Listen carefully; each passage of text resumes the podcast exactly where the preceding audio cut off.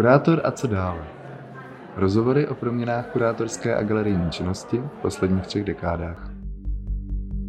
Pozvání do pilotního dílu podcastu přijal František Kovolovský, který patří k nejvýraznějším osobnostem české výtvarné scény. Zatímco v Brně, jeho bydlišti, je patrně nejvíce v povědomí jeho vynikající kurátorská činnost a činnost na politeorie umění, tak v Ostravě je jedním ze základních pilířů tamnější umělecké scény. Ve své tvorbě se věnuje malbě, performanci, instalaci, videu a fotografii a často do ní promítá své zkušenosti ze zákulisí uměleckého provozu.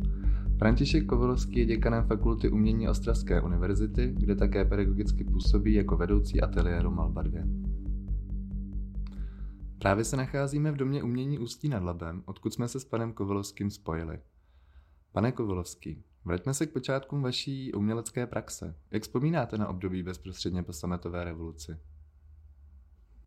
Zajímavá otázka. Opravdu dev- začátek 90. let a jakýsi předěl mezi eh, bývalým režimem, teda komunismem a jakousi otevřenou společnosti, které se tehdy určovala, určovaly se podmínky tak eh, nové a nové, nová situace, tak to bylo velice zajímavé. Myslím si, že se utvářelo všechno od znova, respektive samozřejmě byly tady nějaké vzorce, které, které byly již čitelné třeba co se týče od západních hranic nebo od, od našich hranic na západ, že v tom, eh, v tom demokratickém světě u nás eh, všechny ty instituce vznikaly nově, někdy živelně a někdy ta situace byla opravdu velice, bych řekl, kumulativní ve smyslu toho, že se hledaly ty hranice, nově se definovaly eh, instituce, jejich rámec a hledali se vůbec nějaký, bych řekl, i obsah eh, těch institucí. Teda když mluvíme teda o eh, nejenom výstavních institucích, ale i jiných institucích nebo uměleckých institucích a to se vztahovalo vlastně i k nějaké nové metodice pojmování kurátorství, respektive byla tady nová výzva, jakým způsobem reagovat na nové nové podněty na umělecké scéně ve výtvarném provoze a tyto, tyto otázky velice silně nebo eh, razantně zviditelňovat, respektive uplatňovat v tom eh, institucionálním rámci. To znamená, jakým způsobem hledali se vůbec eh, způsoby a metody, jak tyto věci, jak tyto věci zprostředkovat veřejnosti a jakou najít metod, metodiku nebo metodologii v tom rozšířeném rámci. Myslím si, že už ty 90. léta přinášejí ten jasný signál, že umění není pouze Eh, se neskládá z klasických médií, ale nastupovala generace třeba skupina Pondělí, která byla tím reprezentantem, která vlastně eh, vrhla se nejen do toho českého prostředí, do toho mezinárodního eh, kontextu díky Ševčíkům a jiným aktivitám tehdy důležitých kurátorů na české výtvarné scéně, kteří vlastně přinášejí ten intermediální a otevřený obsah uměleckého díla. Uh, zeptám se, vy, vy vlastně uh, jste se profiloval uh, jako nejprve jako výtvarný umělec a ke kurátorství jste se dostal až vlastně posléze.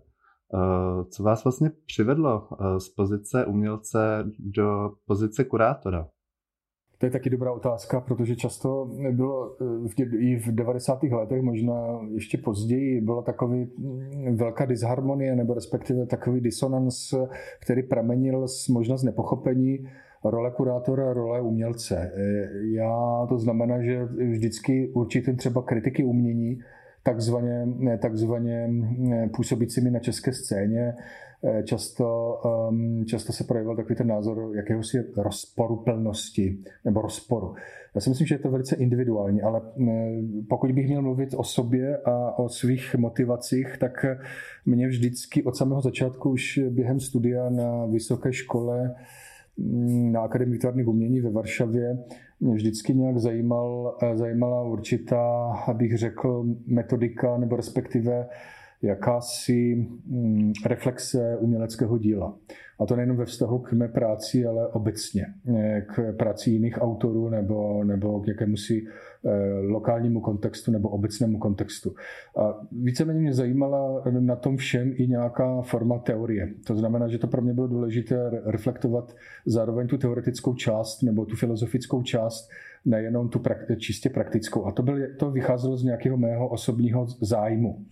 A, ale postupně časem v těch 90. letech, když jsem se možná opravdu víc jako, nebo i ten důvod, proč jsem se tím chtěl zabývat, tak to je jeden ten leitmotiv, nebo jedna ten, jeden ten důvod, a druhý důvod byl popřený i, řekl bych, tím způsobem, kdy rozšířeným rámcem teda toho uměleckého díla v tom kontextu uměleckého, eh, uměleckého diskurzu.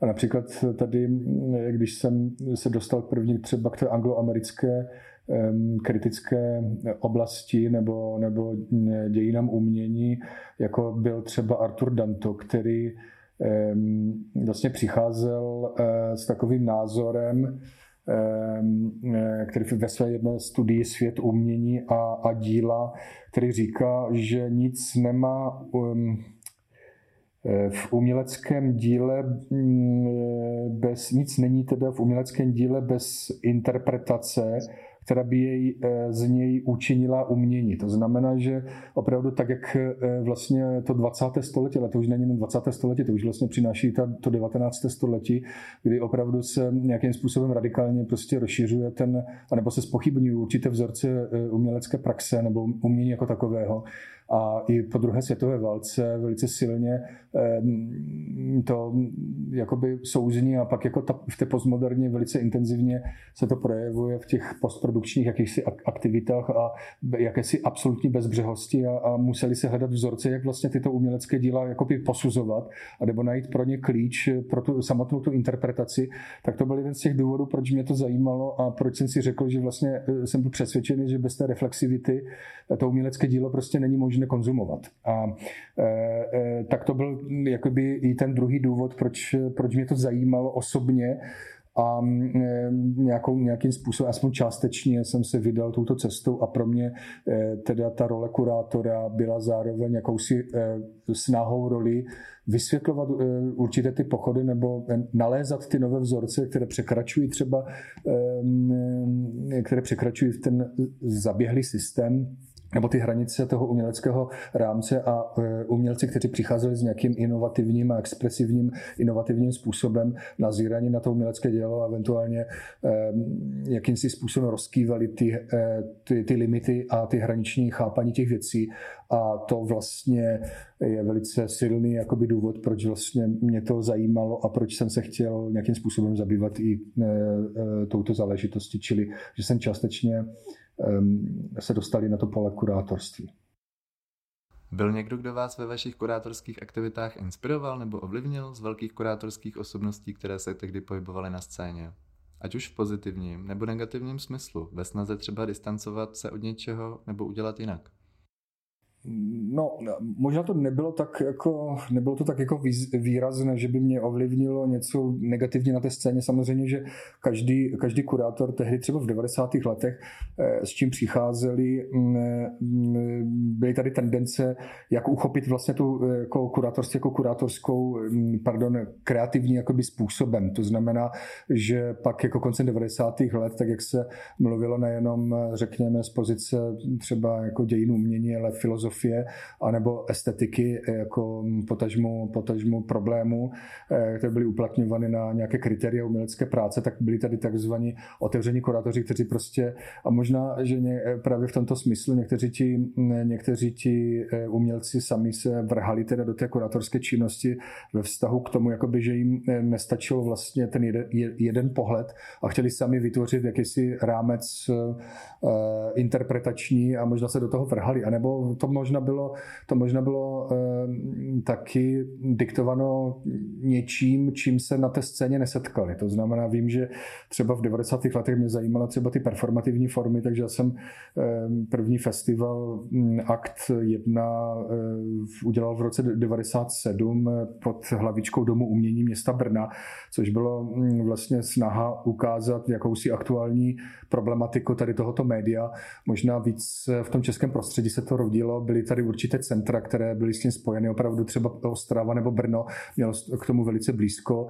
Bylo to navázané na určité lokální eh, tendence, lokální i umělecké aktivity anebo eh, umělecké postavy.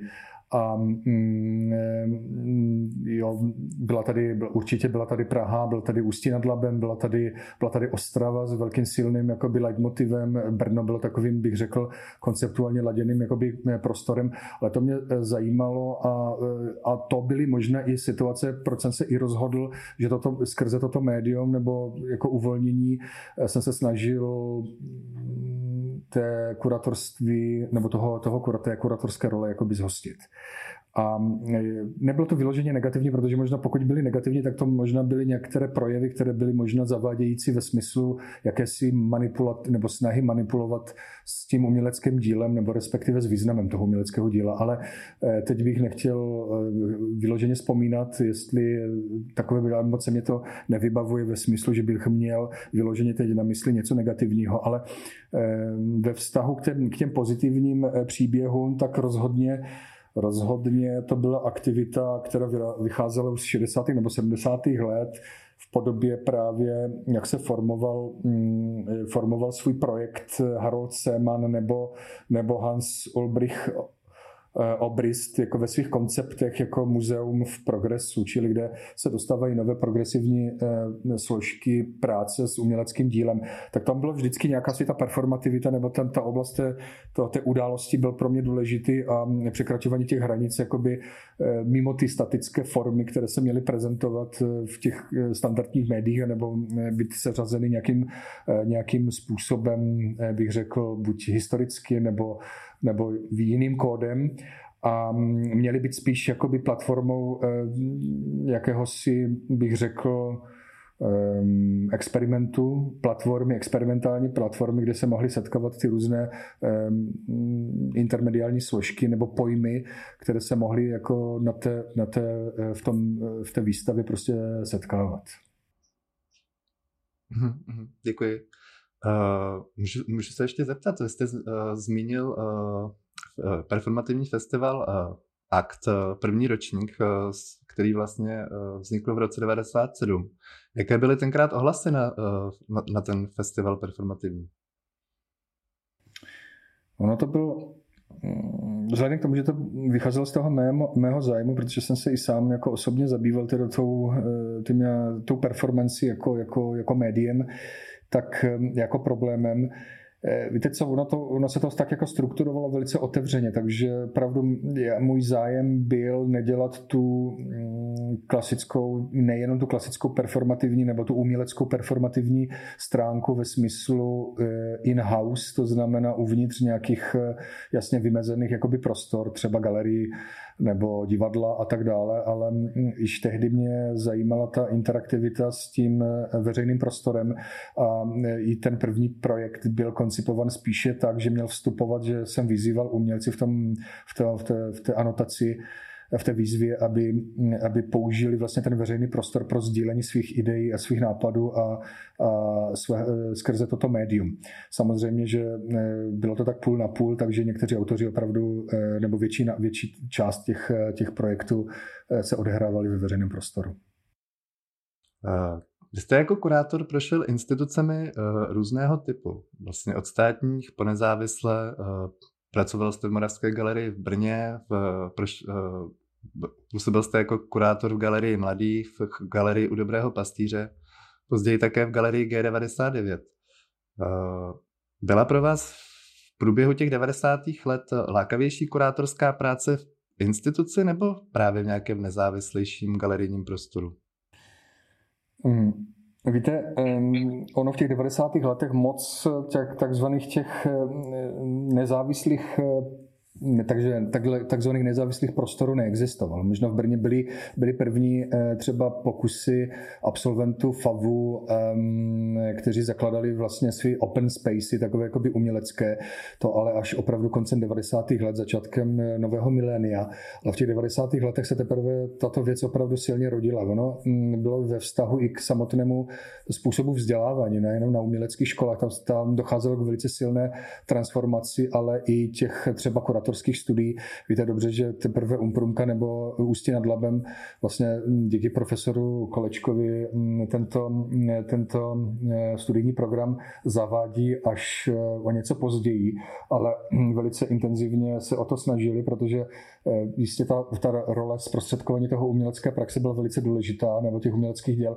V Brně ta otázka, protože jsem působil v Brně tehdy, byla důležitá ve vztahu k jakému si etosu třeba práce a myšlenek, které vycházely z bývalého pedagoga, který působil na pedagogické fakultě Igora Zhoře a jeho nástupce třeba Radka Horáčka nebo Petra Kamenického, kteří vlastně eh, považovali velice silně eh, takový jako si Eh, tendenci a, a i tu tíhu eh, zprostředkovat to současné umění veřejnosti a najít na to nějakou metodologii, to znamená nějaký způsob i tu v té pedagogické praxi.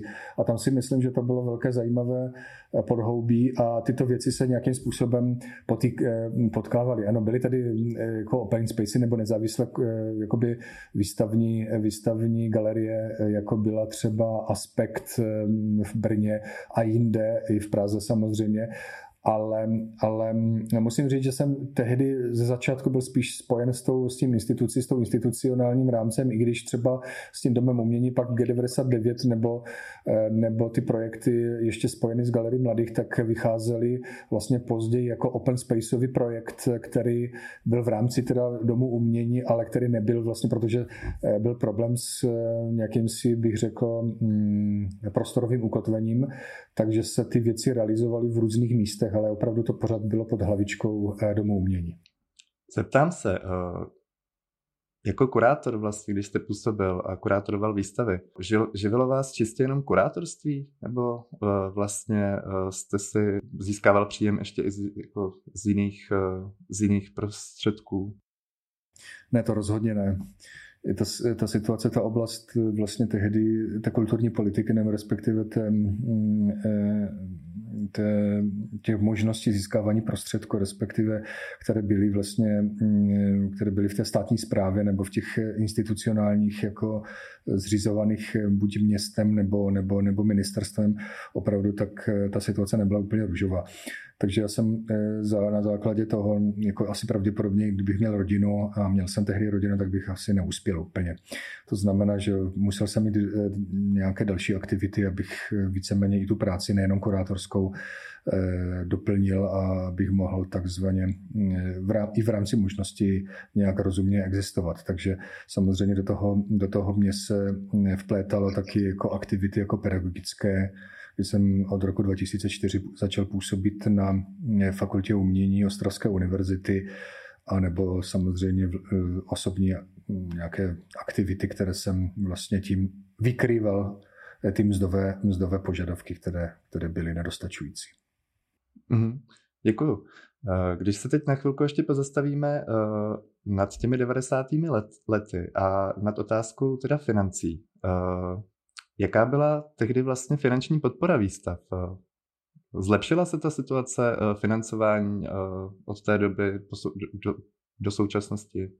Eh, vnímáte nějak jako výrazně tu změnu? Já si myslím, že ano, rozhodně. Rozhodně. Rozhodně 90. léta byly v něčem pionýrsky v tom smyslu, že se vlastně, pokud ty, ty rozpočtové organizace města nebo, nebo ministerstva, tak procházely vlastně jakýmsi tou novou identifikaci, novým, novým, novým statutem, novým posláním, měli nové, nové nějaké metody, jak co prezentovat a museli si vydobit jakousi pozici. Nebylo to tak automaticky. Ve vztahu k třeba k politikům místním nebo, nebo i, i třeba ministerstvu kultury, ne vždycky tam docházelo k pochopení, protože samozřejmě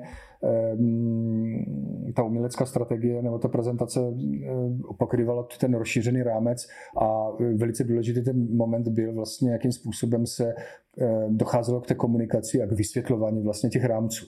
A to je, to je alfa a omegou a podle toho samozřejmě možná pak jako byla otázkou i těch individuálních nějakých, mm, nějakých těch individuálních pozic eh, a komunikace s tím, s tím politickým spektrem, třeba v té místní samozprávě, ale vždycky bylo nutné v těch 90. letech, jak se formovaly ty instituce, tak vůči obsahu, tak jsme vždycky museli prostě ten obsah toho té, té prezentace nebo to, toho výstavního programu se museli nějakým způsobem obhajovat.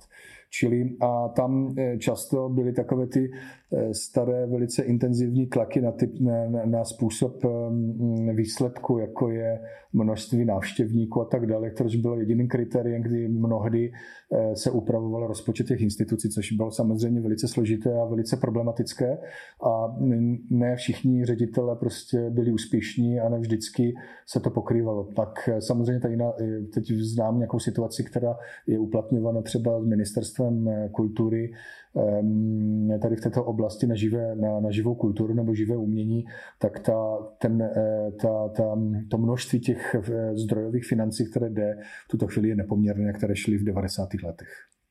Jste narazil na, na, na, na otázku návštěv, návštěvnosti.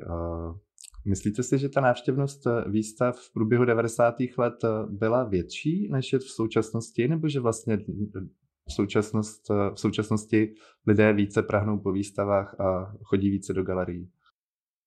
Víte co, ono se to mění, možná se ten mění ten kontext. Já to dokážu, nemám, nemám před sebou data, ani můžu to jenom posuzovat velice intuitivně, ale myslím si, že že, že vzhledem k tomu, že některá ta praxe těch institucí rozšiřuje ten svůj rámec zprostředkování a určité metody, jak pracovat s tou veřejností a je to líp a líp propagováno. Jsou tady i pr strategie a mm, e, jak tyto věci zprostředkovávat. Možná někdy rezonují i ty otázky, když jako v tom globálním charakteru vlastně těch množství těch informací je to velice složité, ale někdy některé nějaké rozporuplné formy možná přinášejí, přiváže, přinášejí teda větší pozornost eh, na určité projekty nebo na určité instituce, tak si myslím, že eh, se rozšířuje ten rámec, že, že, že ta práce je jiná a v jiným, eh, jinak opravdu je, je jinak jako strukturovaná, než bylo v 90. letech a mm, že určitě ten zájem se rozšiřuje. Myslíte, myslíte si, že i díky uh, vlastně uh, novému nastavení právě jako těch muzeálních a galerijních institucí uh, je dnešní uh, umění srozumitelnější uh, pro návštěvníky, než tomu bývalo třeba v těch 90. letech? Ne, to, to si úplně nemyslím, protože Samozřejmě pořád tady zůstává způsob té interpretace, způsob jak je ta, toho prezentování vlastně toho uměleckého diskurzu, respektive toho, toho obsahu té, toho díla. A e, jsou tady nějaké postupy, metody, je jednodušší způsob, nový média nám umožňují vlastně jednodušeji jakoby komunikovat e, s těmi uchazeči, ale zároveň musí na to být e, přesněji zaměřené, buď na ty sociální skupiny, které, které to sledují a tak dále, takže je to jinak jako vrstvené ale, ale dneska už není ani pochopitelné dělat klasickou tiskovou zprávu, kterou vám pak jako nějaký odborný pracovník v médiu prostě zprostředkuje. Dneska se to takhle nedělá, když to v 90. lety pořád pracovali s tímto eh, velice silně leitmotivem a mm, eh, tehdy taky s tím byl nějaký určitý problém, takže dneska ta, ta možnost je širší a myslím si, že, že je ojedinělá a zajímavější, ale pořád pořád si myslím, že to dílo, jakkoliv je dneska znovu strukturovaně nově přináší nové témata, problematizuje určité, určité média nebo určité témata ve společnosti, je více angažovaným aktem, tak pořád je tady způsob, jakým naleznete ten správný klíč té interpretace, zprostředkování i širší veřejnosti, nejenom té odborné veřejnosti. A to si myslím, že to je alfou a omegou. A je to pak jako ta, ta, ta struktura práce teda v těch eh, digitálních médiích, respektive v těch eh, sociálních, sociálních médiích, jak správně tady tyto věc uchopit a s tím potenciálním divákem komunikovat. Jaký má podle vás kurátor vliv na vnímání právě uměleckého díla? No, mm, to záleží, jakou, jakou, jakou je jeho poslání, nebo jakou si přijme roli. Samozřejmě, že myslím si, že je dost zásadní, protože, jak bylo řečeno, kurátorská práce nemá být, jakoby řekněme, v těch, by mohla být v těch standardních jakoby modelech seřazování a, a jakési jakési třeba mm, kontextu, historického kontextualizace teda toho problému a, a dávání tomu nějakých těch historických eh, eh, pozadí. Myslím si, že zároveň to může být velice, bych řekl, ta práce kurátorská velice objevná, to znamená velice, bych řekl, um, otevřená, která by mohla přinášet i nové, nové způsoby nazírání na to umělecké dílo ty souvislosti. To znamená, myslím si, že ta, ta, ta pozitivní práce toho kurátora spoléhá na to, že přináší ten nový obsah, skrze třeba i tu uměleckou, eh, umělecké dílo a ukazuje nové možnosti těch interpretačních i obsahových eh, složek. Takže to si myslím, že je velice pozitivní eh, na práci kurátora, kdy může velice precizněji možná pracovat s tím mm, problémem a pokládat tu otázku skrze umělecké díla nebo umělecká díla, které, které zařadit do, do třeba výstavního projektu. V čem se podle vás nejvýrazněji proměnila role kurátora za posledních 30 let? No, určitě v, v tom, že dneska kurátor už není, jak bylo v klasických jako institucích, které mají sbírkotvorný fond, že jsou tak eh, kurátoři, kteří se tou sbírkou zabývají. To znamená, ji nějakým způsobem opečovávají, starají se zároveň o toho umělce, vytvářejí k tomu nějaké si základní historický povědomý background, eh, hodnotí to dílo, uspořadávají ho, dávají mu jakési ty souvislosti v rámci teda to, toho historických kontextů nebo historie jako takové, ale dneska ta kuratorská činnost je, jsem říkal, bych řekl, takovým i, i, i mm, velice tou, eh, tím pokládáním těch otázek a velice bych řekl, bych řekl, až nějaký, může to být až nějaký umělecký akt. Připravujete vy teď v současnosti uh, nějaký aktuální kurátorský projekt? Ano, uh, připravuju. Eh, připravuju společně s eh, slovenskou a polskou stranou, eh, to znamená s Vladimírem Beskydem a na jedné straně a z, mm, z galerii výtvarného umění BVUA ve Vroclavi s Pavlem Jarockým takový projekt Hybrid In, který se snaží zabývat jakousi transformačním modelem právě postsocialistických zemí, jako je v tom takovým tom průmyslovém jakoby eh, kontextu, jako je Ostrava, jako jsou Košice, anebo právě třeba eh, blízká oblast Katovicko a Dolní Slesko, kde vlastně skrze ty umělecká díla eh, tu, tento transformační model chceme, chceme nějakým způsobem popsat a zviditelnit a zároveň jak, tyto, jak, jak to, jaký to má vliv na třeba na určitou estetickou kvalitu nebo estetické výstupy eh, těch jednotlivých uměleckých eh, eh, přístupů. Takže to bude hm, takový mezinárodní projekt polsko-česko-slovenský. Mhm. A kdy, kdy se můžeme těšit na začátek tohoto výstavního projektu? Tak doufám, pokud nám COVID-dová situace dovolí, tak hm, první část a prezentace by měla být v Domě umění, tedy města Ostravy, Galerie výtvarného umění, někdy koncem června tohoto roku a pak by měl v září být prezentovan právě v Bevu a ve Vroclavi a následně s malou konferencí v, na Slovensku v galerii Jana Koňarika v Trnavě. Mm-hmm. Budeme doufat, že uh, covidová situace dovolí a uh, že všechno proběhne tedy podle plánu. Doufám taky, děkuji. Po, pozastavím se ještě na chvíli uh, nad vašimi kurátorskými projekty. Napadá mě otázka, na který svůj projekt jste nejvíce hrdý a proč? Těch projektů jsem trošku udělal, ale některé projekty, které byly v rámci, v rámci Galerie G99, ale možná bych tady zmínil snad jeden projekt, který jsem společně připravoval s Davidem Možným a to v roce 2004 2005 byla to byl to projekt, který se snažil zmapovat eh, právě na příkladu 90. let tvorbu eh, nových médií, eh, videoartu a nových médií.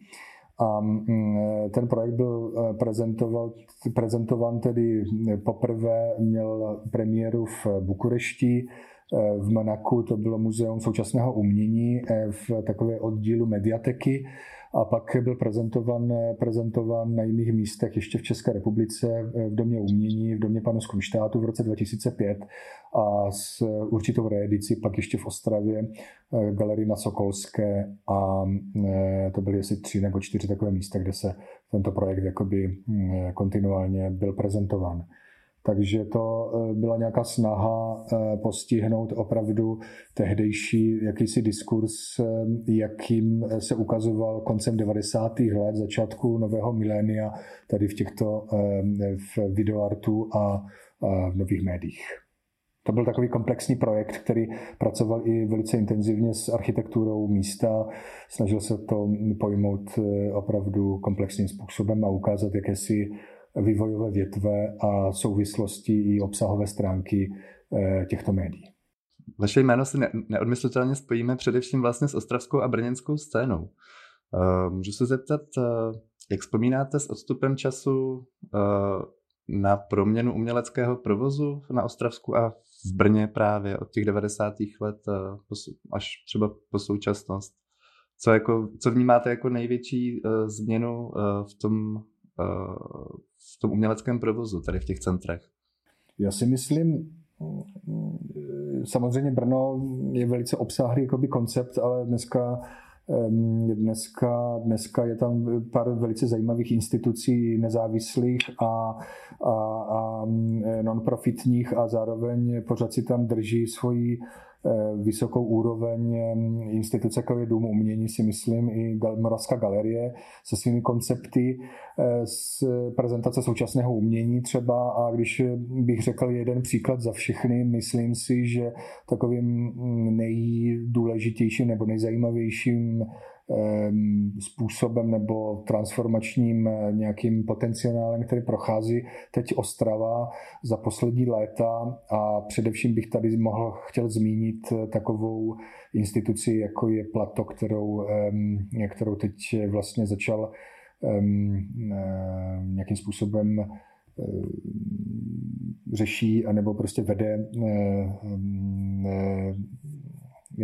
pardon, Marek Pokorný, který vlastně je jakýmsi eh, hlavou tady této instituce, která vlastně si myslím nějakým způsobem přesně navazuje na nějaký koncept mm, třeba Marie Lind, která která v eh, galerii, v jakousi galerii laboratoř a eh, distribuční jakýsi kanál umění a v jakýsi opravdu art, jako můžeme rozumět instituce jako art of e- event, jako událost, ne jako um, jakýsi jasně stanovený rámec. Takže myslím si, že tato je instituce, která je za sebe nejdůležitější asi v tomto smyslu.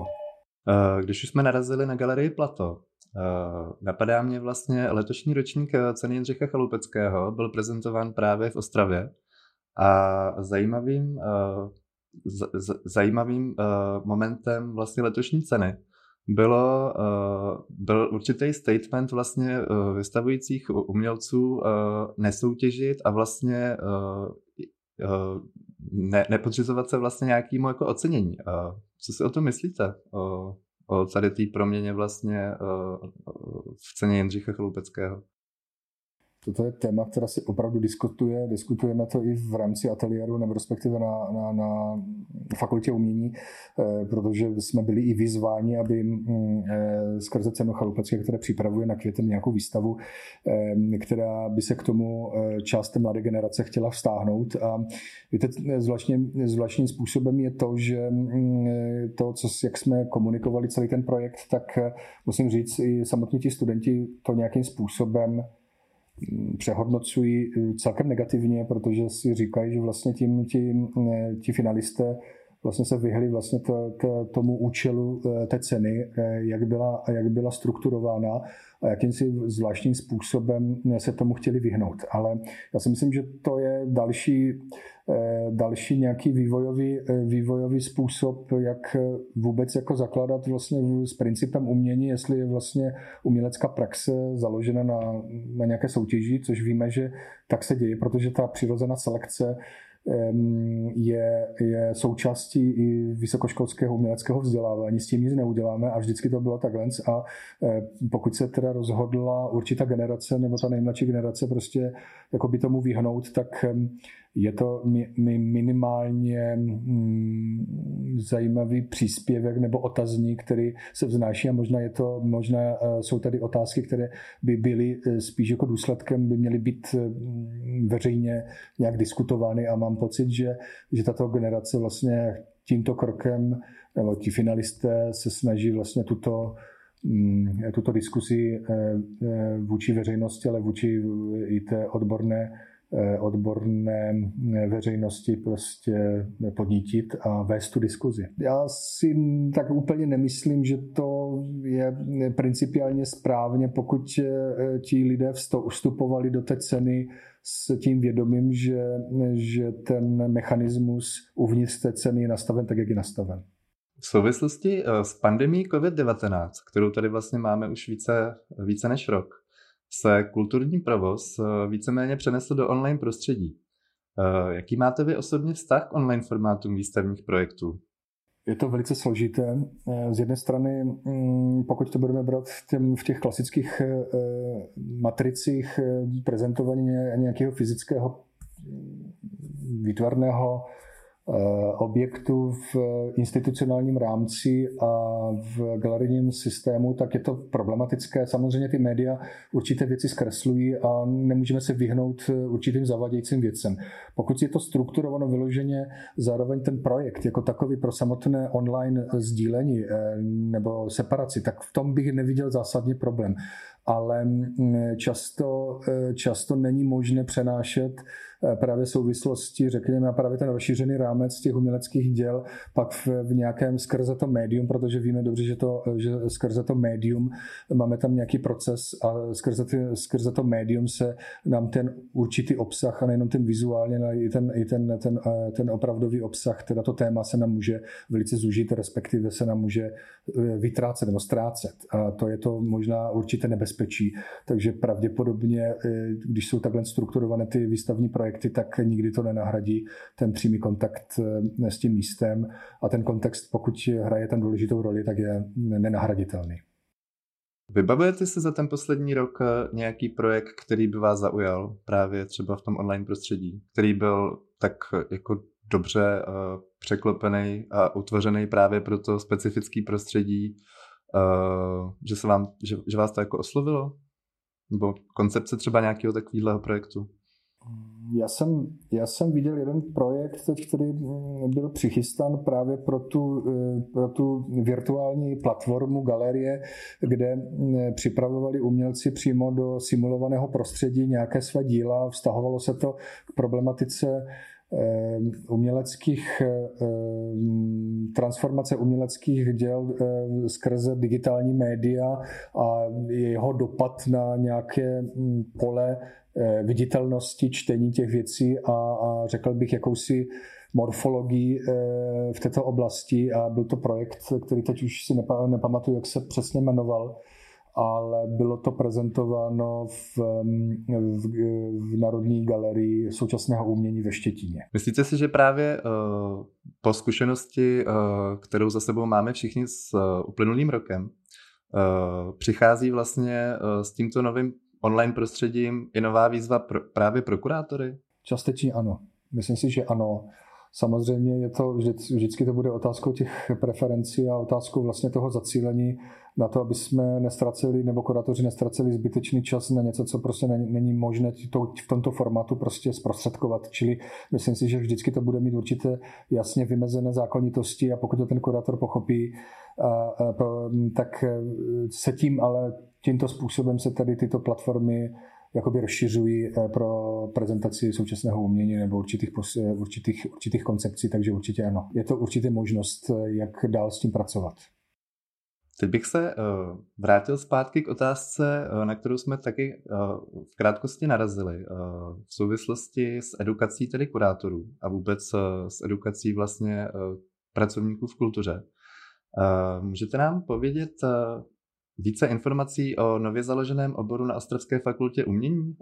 Obor se nazývá produkce v kulturních a kreativních odvětvích a vy jste jeho garantem, tak můžete nám v krátkosti tento obor představit? Ano, děkuju. Tady my jsme Vzhledem k tomu, že za zacílením Fakulty umění Ostravské univerzity je zároveň, máme, máme tu polohu, tu výtvarnou, tu hudební, tak zároveň, eh, eh, zároveň máme ty intermediální velice silné umění.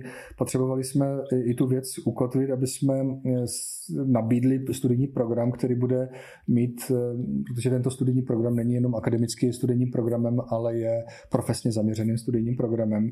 A myslíme si, že, že produkce uměleckých eh, děl, to, co to přináší a jeho know-how, myslím, že by nám velice, velice dobře propojovalo naše aktivity uvnitř jakoby fakulty a zároveň pomůže novým studentům, nejenom našim, ale obecně eh, ti, kteří by měli zájem o toto studium, překlenout vlastně tu volná umělecké disciplíny do třeba jako právě kompetencí, které by jim umožnili v rámci jako managementu, ekonomiky, marketingu, ale i právě, řekněme, mm, zaměřených na, na autorské právo a tady tyto věci, tak jenom možná zaměřené i třeba na self-management a tyto, tyto oblasti, takže si myslíme, že, se nám, že nám to do toho konceptu velice dobře zapadá i do toho, do samotné té struktury, jak máme strukturovanou výuku a studijní programy na, u nás na fakultě.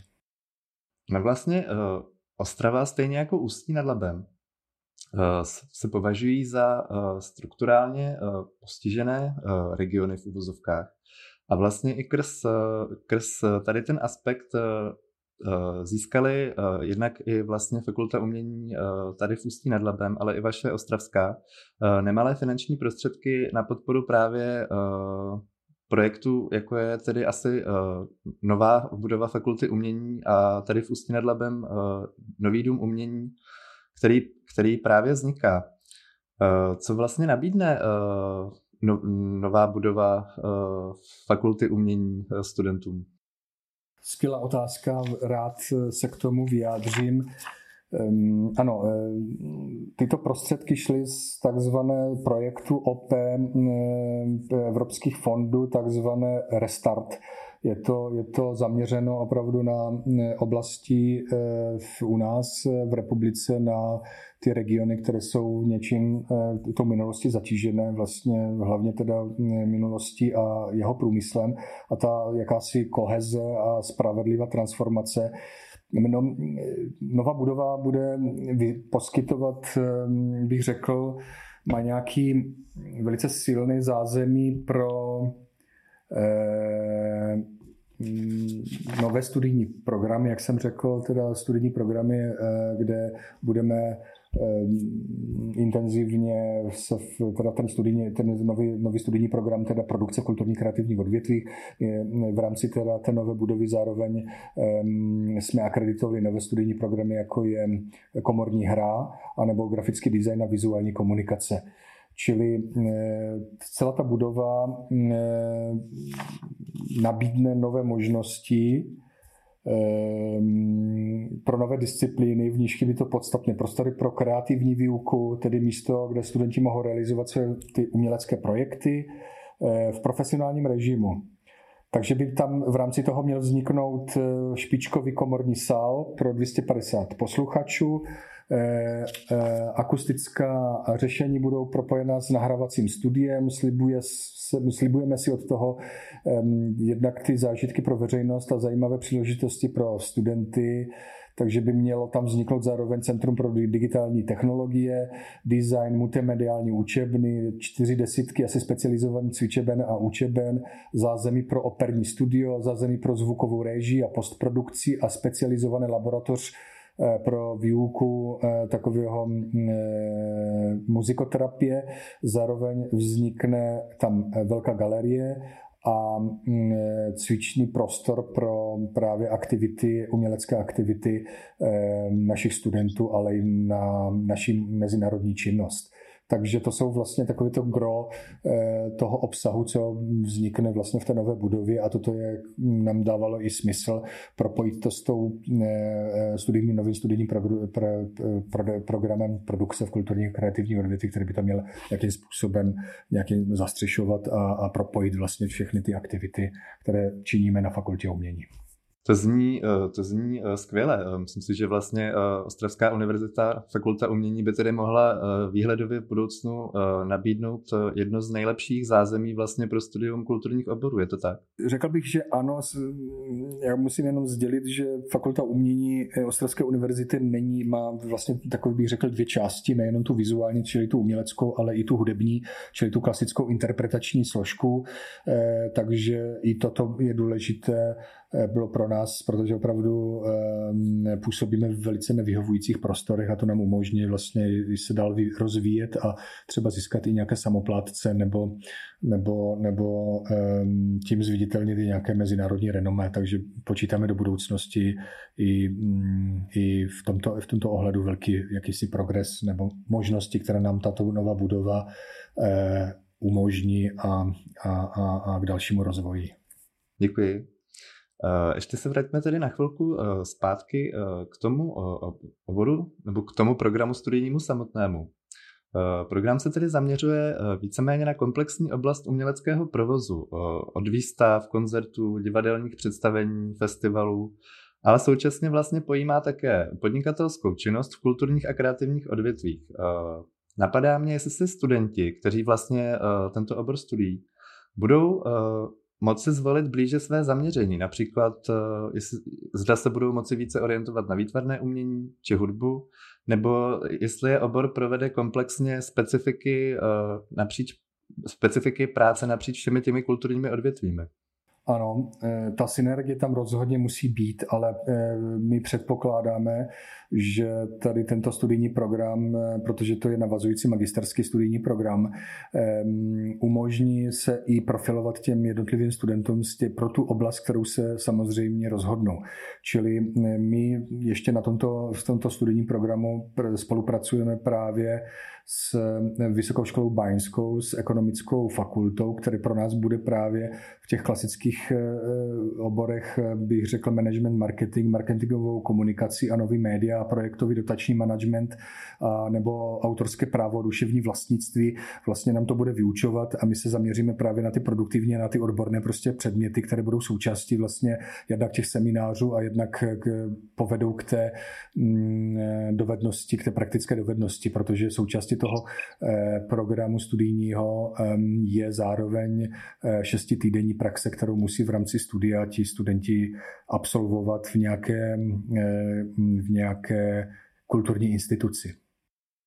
Na závěr mě napadá otázka, Uh, protože uh, vlastně většina studentů třeba uměleckých škol, kteří jdou studovat vlastně do ateliéru, si uh, volí uh, ten ateliér třeba i podle, se, podle vedoucího toho ateliéru, uh, podle určité osobnosti, která vlastně s tím akademickým prostředím spojená. Uh, v jakých předmětech a seminářích se mohou uh, budoucí studenti těšit na vás?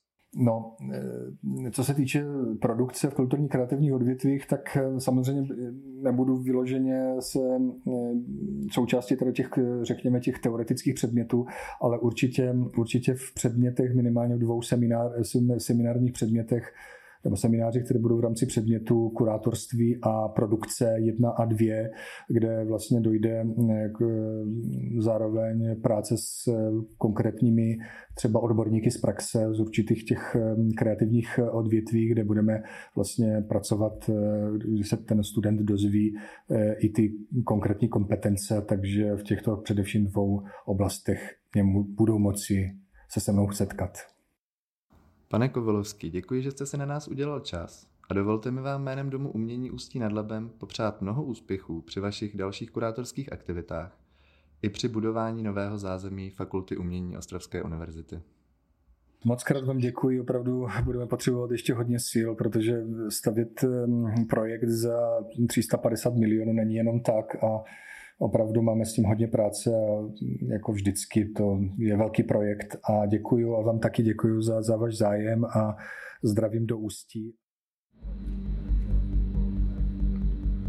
Kurátor a co dále je nová podcastová série Domu umění Ústí nad Labem, vycházející z diplomové práce Jana Nového, který dokončuje obor kurátorská studia na Fakultě umění a designu Univerzity Jana Evangelisty Purkyně v Ústí nad Labem.